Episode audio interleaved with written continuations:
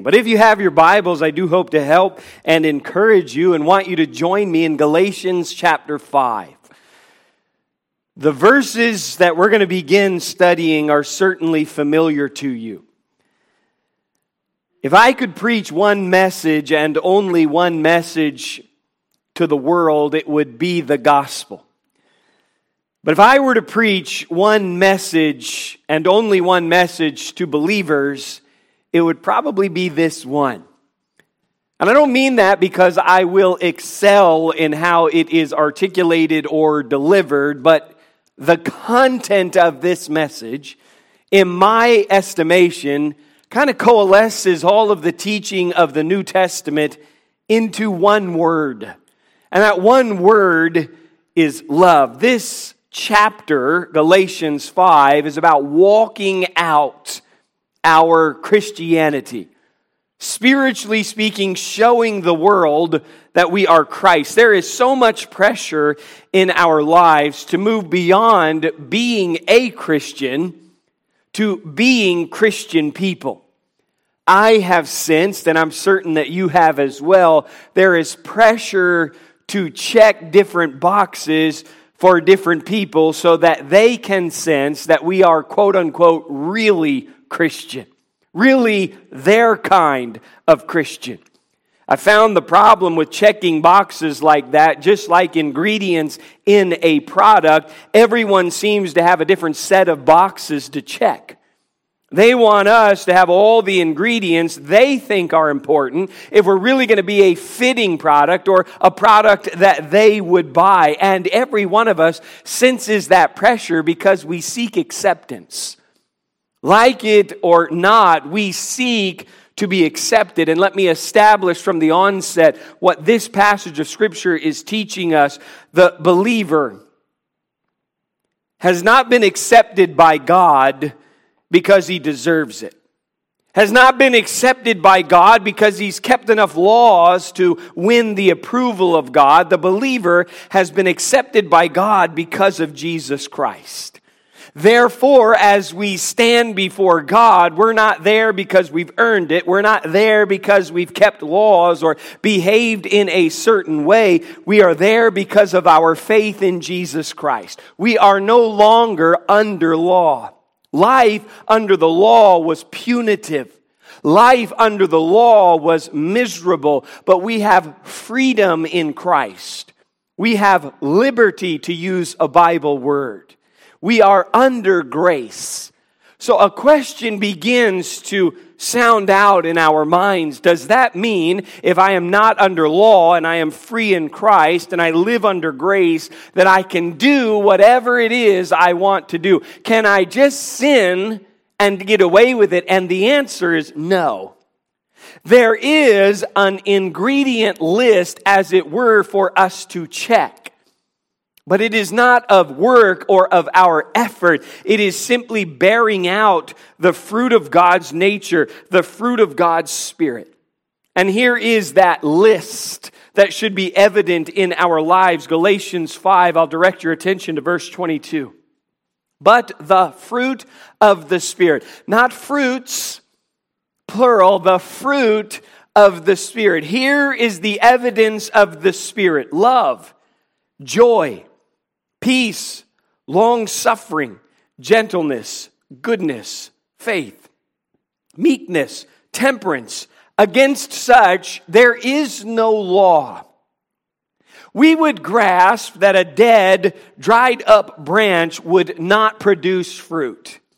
But according to the biblical analogy, if a branch is healthily attached to the vine, the branch will produce the fruit that the vine produces. Jesus in John chapter 15 is using this analogy.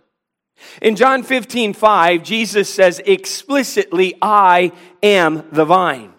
Ye believers are the branches. He that abideth in me and I in him, the same bringeth forth much fruit.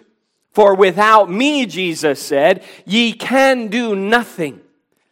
As we study this list in Galatians 5 22 and 23, grasp that I am not exhorting you to do some work. understand that I am imploring you to abide in Christ. In fact, 10 times in the first 10 verses of John chapter 15, that word abide is used. What it is conveying is this when our lives are totally committed to God, and we're determined to obey Him, to submit to His mandates, we will bear the fruit of Christ because He is the vine. It is the right fruit. This is what your life and my life should look like submissive to, yielding to, under the influence of the Spirit of God.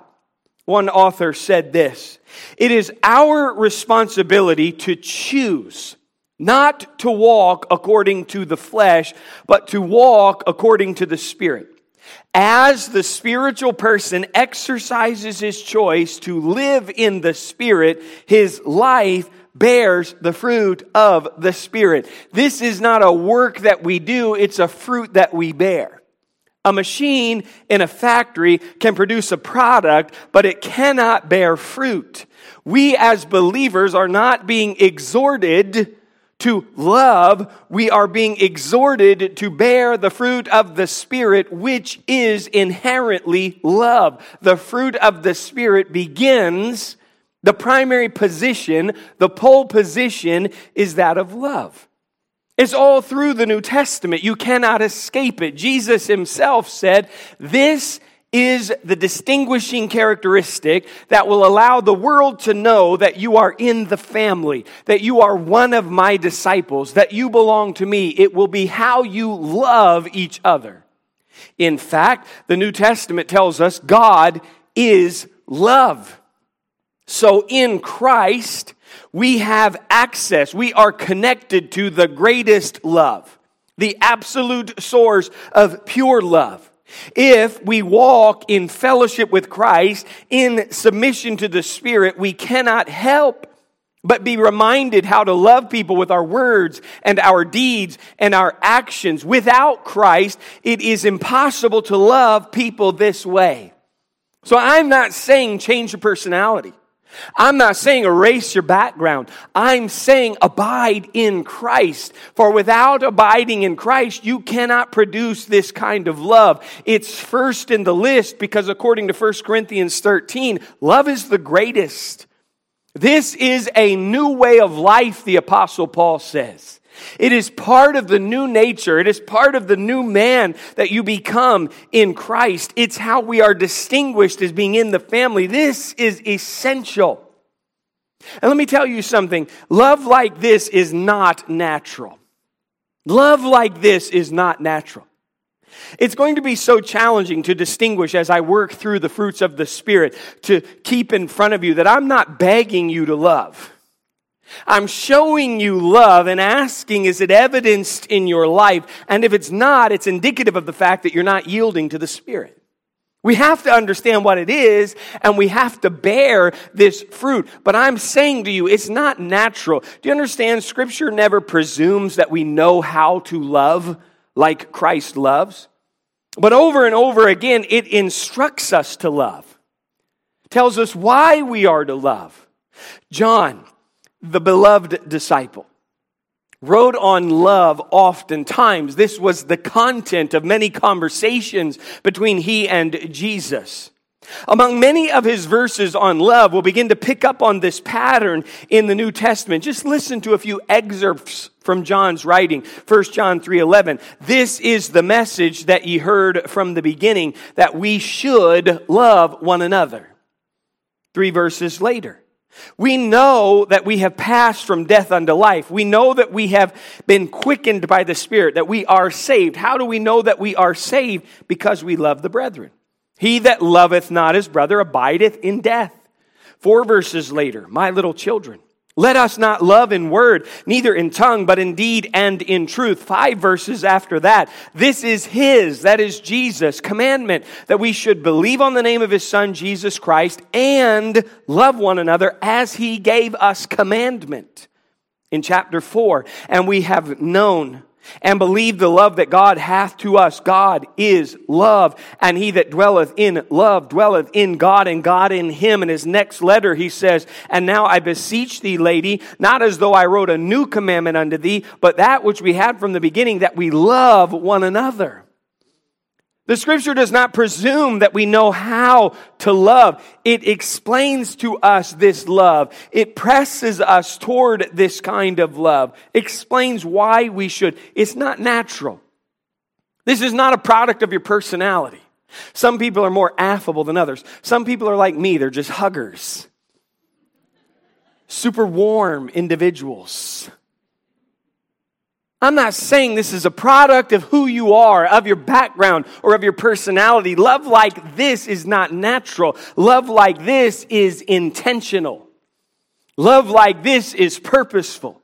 Love like this is an act of intellect which places value on the beloved even though that individual may be undeserving or unattractive or unable to return that love in kind, it is an intentional choice of the will to place value on the beloved. I love because Christ is in me. This is the love of God.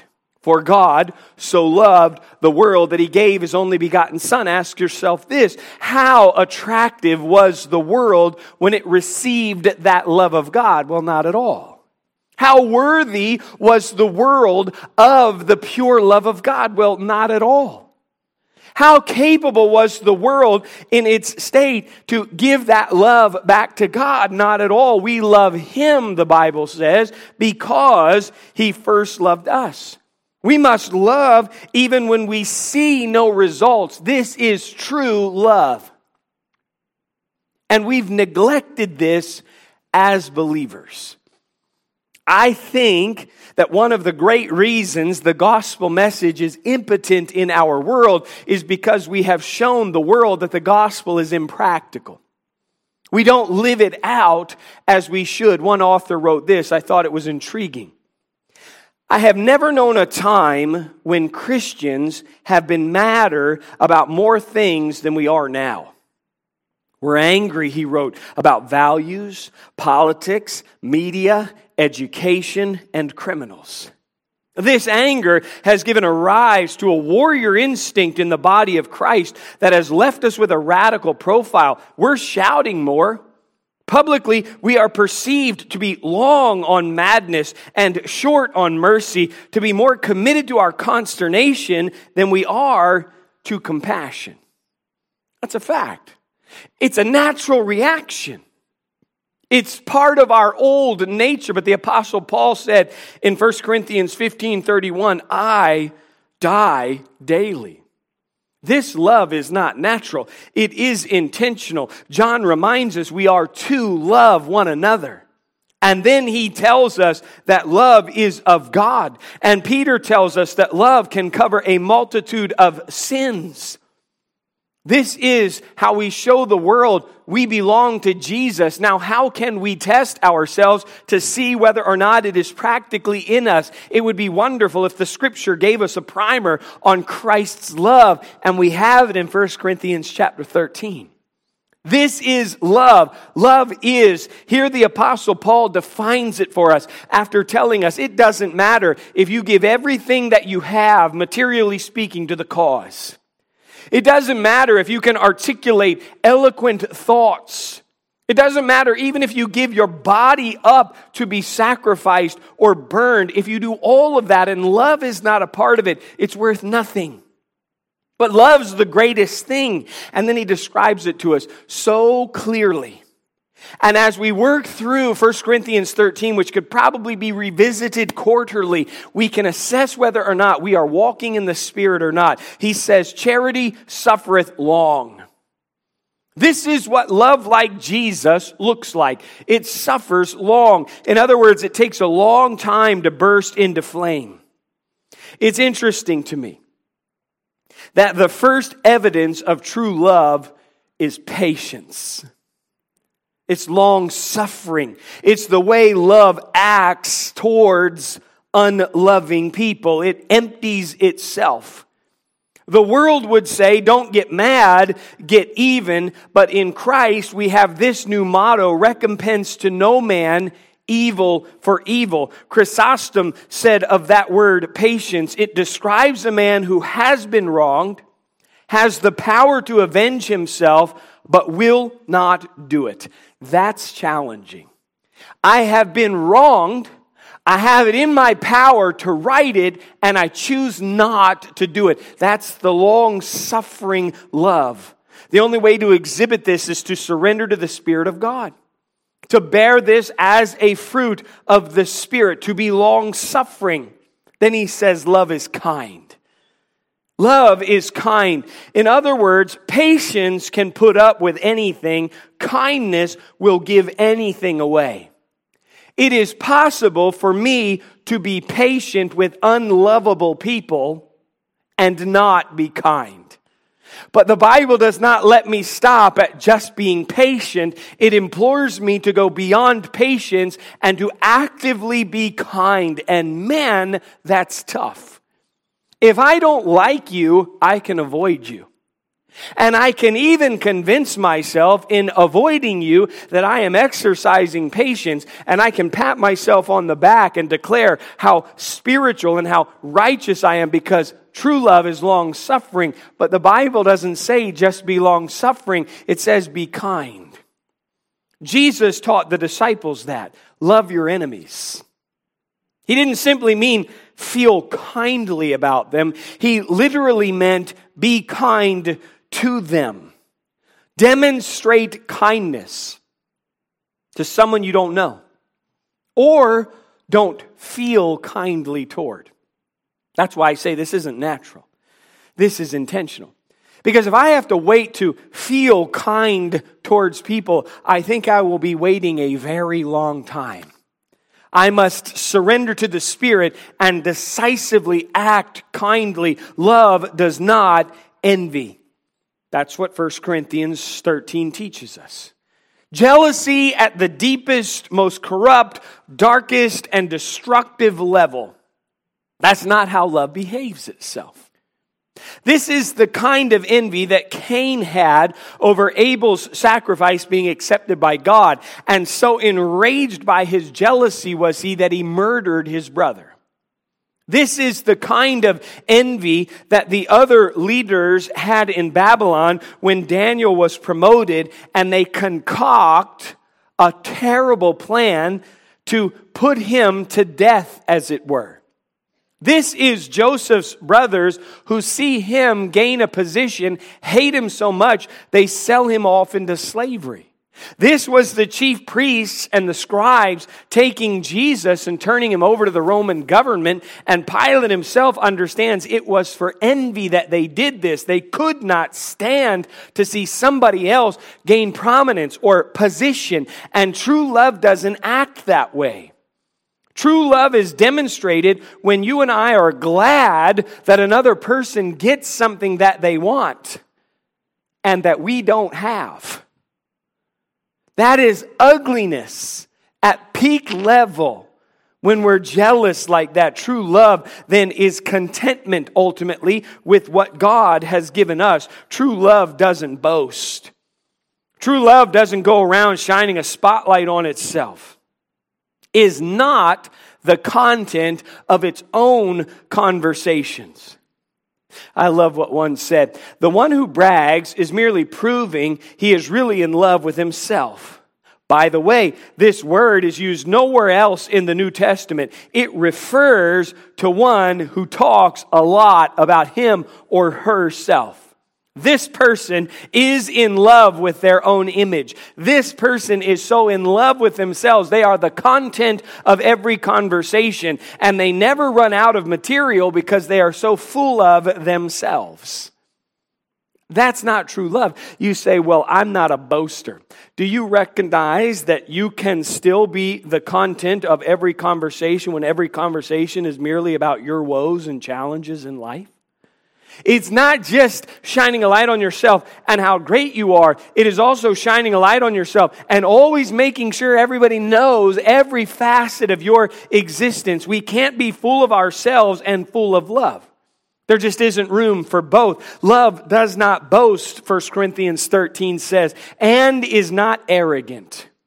So, well, those two things are kind of linked together, no doubt about it. Love is not an arrogant thing. It doesn't have an air of superiority. It doesn't have inflated ideas of his own self. One old commentator said, arrogant people think they're better than other people. They think they know more than they actually do. They consider themselves holier than others and imagine themselves more gifted than they really are. They're blind to their own glaring sins, personal weaknesses, and doctrinal errors. That's not how love acts.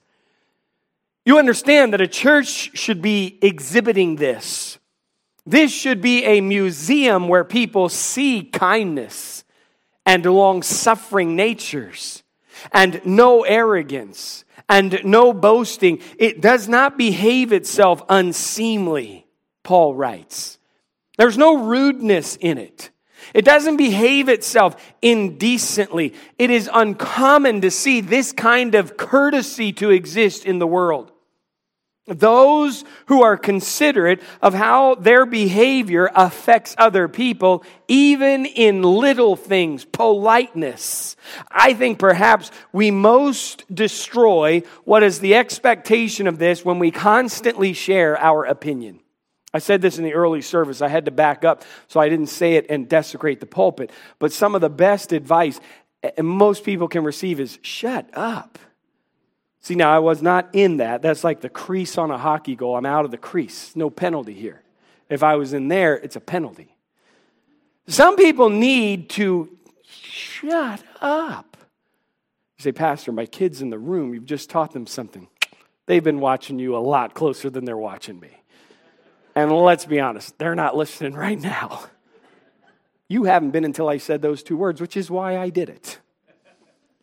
Even in sharing our opinion, what we don't recognize is even in little things, we are not polite. We are rude. We're indecent and we affect people. Politeness, consideration, this is becoming all the more uncommon. But love does not behave itself in an unseemly fashion. It doesn't seek her own, doesn't insist on its own way.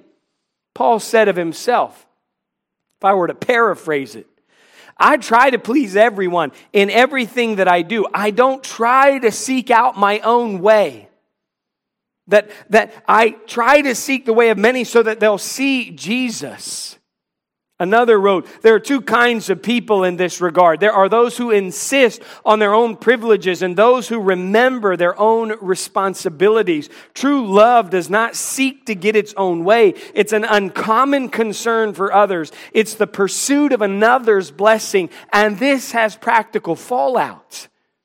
This falls out in a church parking lot or in a church auditorium when people take your seat and no one takes the front rows which is devastating to me.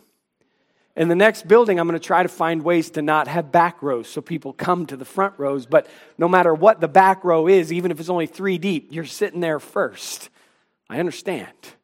Someday we're going to have an auditorium in the round when we're really big and I'm super important, and you'll want to be down front near me. You'll want to smell my cologne. That's how close you'll want to be.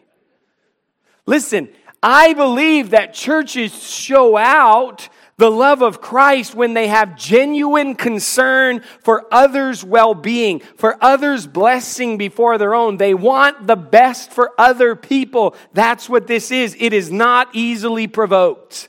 That's what Paul says. It doesn't give in to a fit of anger. It doesn't explode. It takes two people to have a provocation. And the Apostle Paul says, refuse to be the other party. Stand by and watch them burn. Refuse to be the other party. Love like this is not easily provoked. This isn't amazing self control, by the way, it's Christ control. This isn't amazingly uh, putting willpower in and keeping your mouth shut. This is submission to the Holy Spirit. It's just not easily provoked. It can take a slap and not slap back. It can watch somebody burn and listen and not burn and shout back. It's not easily provoked. Listen, this kind of love is not difficult, it's impossible. This isn't changing your experience. This isn't adapting your personality. This isn't testing your macho nature. This is saying just be like Jesus was.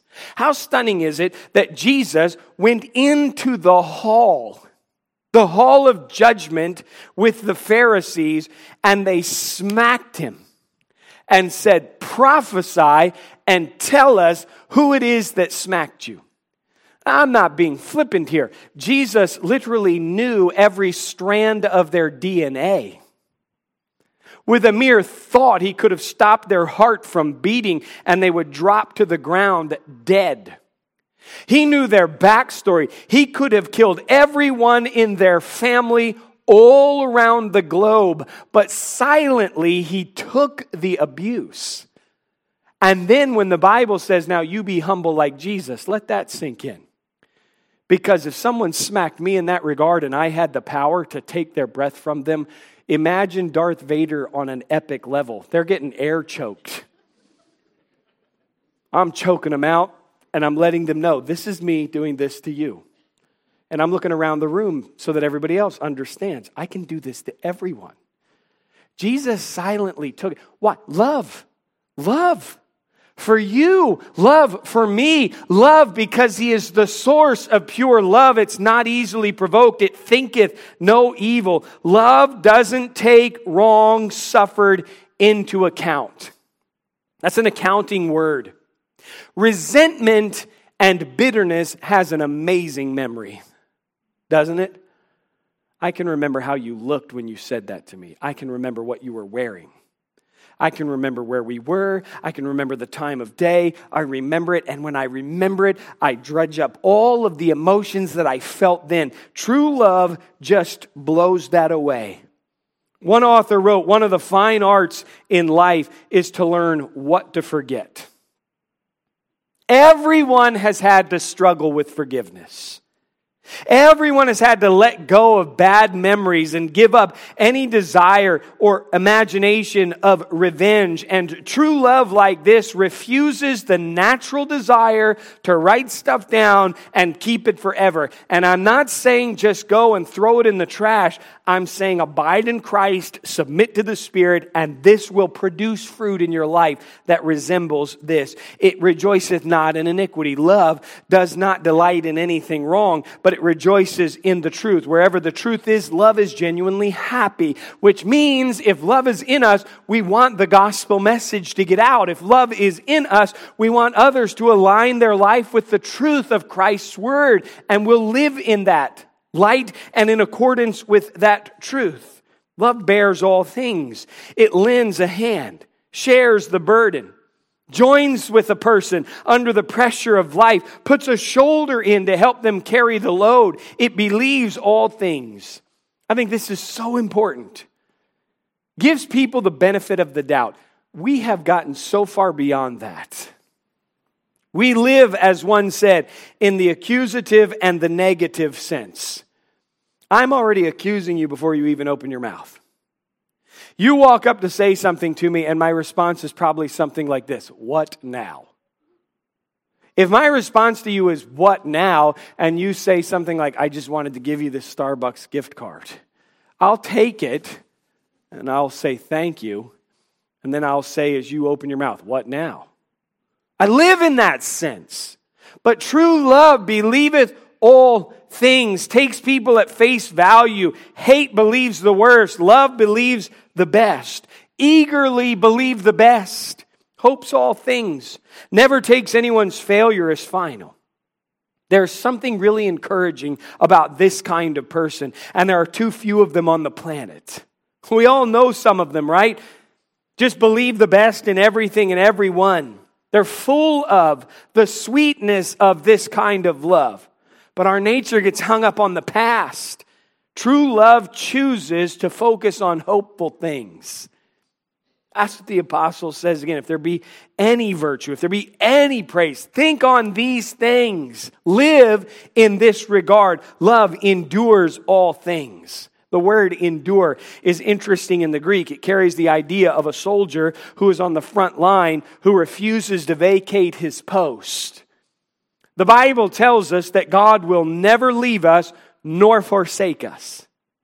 The Bible tells us that nothing can separate us from the love of Christ. And what we're learning here is there's no quit in this kind of love. Even in the worst circumstances, this love shines through. All that we have done is say in the beginning of this study, we have to bear this fruit. Again, I'm not exhorting you to put work in. I'm exhorting you to submit to the Spirit, to say no to the natural man, to walk in the Spirit, and to bear this fruit. And then we look at this list and we can say whether this is evident in our lives or not. It's not natural, it's intentional. And we have to have this for the gospel to be potent. If someone were to ask you this morning, How do I know that you're a Christian? You might say, Well, in addition to the fact that I have placed my faith in Jesus Christ, walk with me. And if you walk with me for a few hours or a few days or a few weeks or a few months, what you will see is love in my life. Because that is what the New Testament teaches. It's how our salvation is put on display. We attach no conditions to it. Doesn't matter where you're from. Doesn't matter who you are. Doesn't matter what you've done. Doesn't matter how you treat me. I keep on loving. I keep on forgiving. I keep on forgetting. I keep on praying. I don't hold grudges. I refuse to not get over it. This kind of love transforms you, your family, your church, the potency of the gospel message. There's no better evangelism than this. Now, all through this chapter, and I really do wish we had time to unpack the whole thing, Paul is intensely practical. In fact, in verse 25, he says it very plainly. If we live in the Spirit, if we are believers, then let us also walk in the Spirit. If we have salvation in Christ, let's walk like we are children of Christ. In verse 16, he says this Walk in the Spirit and ye shall not fulfill the lust of the flesh. If you walk in the Spirit, you won't give in to the lust of the flesh. You will bear this fruit. You must submit. You must be under the influence of the Spirit at all times. The original Greek conveys real strength. In effect, it says, if you walk by the Spirit, you will in no way, not a chance, absolutely not fulfill the desires of the flesh. If you walk in Christ, you won't explode. If you explode, what does it indicate? I'm giving in to me. It's such a stark contrast.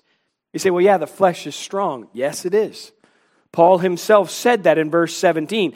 The flesh lusteth against the spirit, and the spirit against the flesh, and these are contrary the one to the other, so that ye cannot do the things that you would. Paul says, and he says it really clearly in Romans 7, you can know what to do, and the flesh in you is so strong that even knowing what to do, you don't do it. There is a war inside of you, the spirit versus the flesh. But here's the thing it's not a battle that ends in stagnation. The Spirit is always victorious. The Spirit is always stronger if we will yield ourselves to the Spirit. Yield ourselves, not choose to go under the influence of the flesh, but under the influence, under the submission of, obedient to the Spirit. This is the fruit in our lives. We love like Jesus loved. I wish that there were several things that I could do to just prove that I was a Christian. I wish just showing up for church proved it. I wish that just standing in the pulpit proved it. The fact is, I've got to love like this to show it out. And in order to do that, I've got to reject, I've got to renounce myself, and I've got to put on the clothes. I've got to submit to the Spirit, and that's the analogy. The old man is present. He says, Take it off and put on the new man. That is an intentional act. Surrender to the Holy Spirit and bear this fruit. Would you please, just for a moment, bow your heads with me?